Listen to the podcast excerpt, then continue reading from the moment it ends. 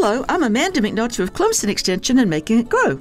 Monarch butterflies are specialists, which puts them at a certain risk. Their larvae can only eat milkweed plants. With habitat destruction and the use of certain herbicides on large acreages of crops, milkweed plants, once common across the country, have vastly diminished. The plants produce toxic compounds. Monarch larvae, immune to these poisons, eat these plants and then retain the toxins in their body, which passes to the butterflies too. Birds have learned that monarchs have a terrible taste. If a young bird eats a monarch, it will vomit, and it has learned an important lesson and avoids monarchs from then on. There are two birds resident year round or part time in Mexico the black backed oriole and the black headed grosbeak that eat only certain parts of the monarch body and avoid the concentration of toxins.